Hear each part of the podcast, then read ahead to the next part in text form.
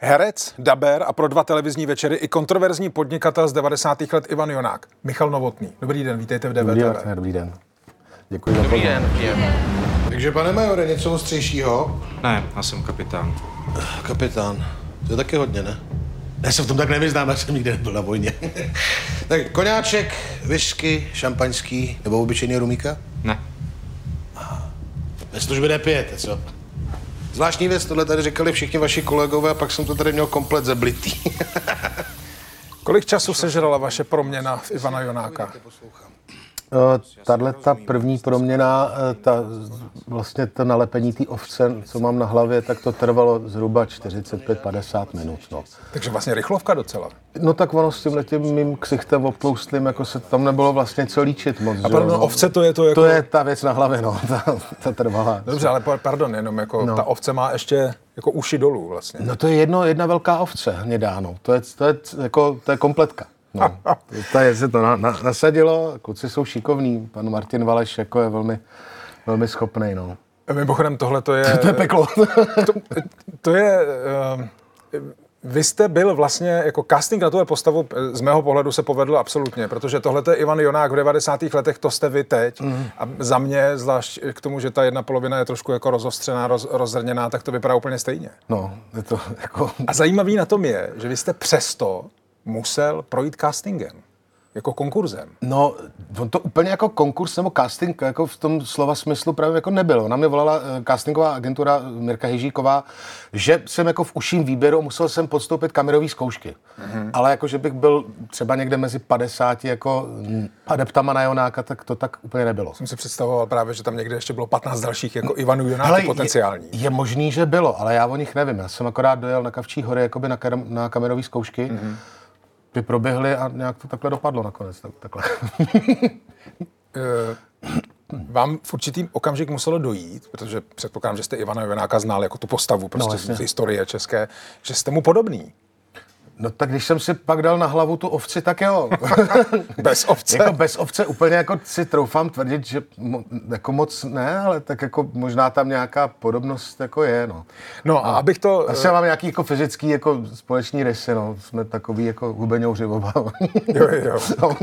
Jako lunt. Jako lunt, no, přesně. No, postavu Ivana Jonáka, který byl mimo jiné odsouzený na osmnáct let vězení za objednání vraždy své manželky. V minulosti hrajete v novém seriálu České televize, který se jmenuje devadesátky, mm-hmm. který mapuje vlastně je na některých známých jako figurách z jiných seriálů detektivních vlastně známé kriminální případy z první poloviny a potom i druhé poloviny eh, devadesátých let.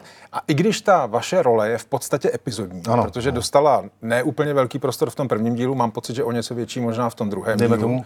Tak vlastně nejvíc reakcí jsem zaznamenal právě na vás, no, na to, jak jste ho stvárnil. Já teda taky a vlastně mi to trošičku trapný, no, protože přece to není seriál Ivan Jonák, ale devadesátky.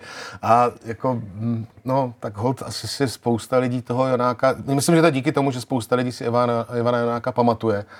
A pardon, to jste vy nebo no, Ivan? To je jedno. Že si ho pamatuje a vlastně se ta proměna panu Valešovi klukům hmm. z maskárny tak povedla, že, že asi díky tomu hlavně to přitáhlo tolik pozornosti. Ale říkám, no, prostě jsou to devadesátky na Ivana Jonák. No.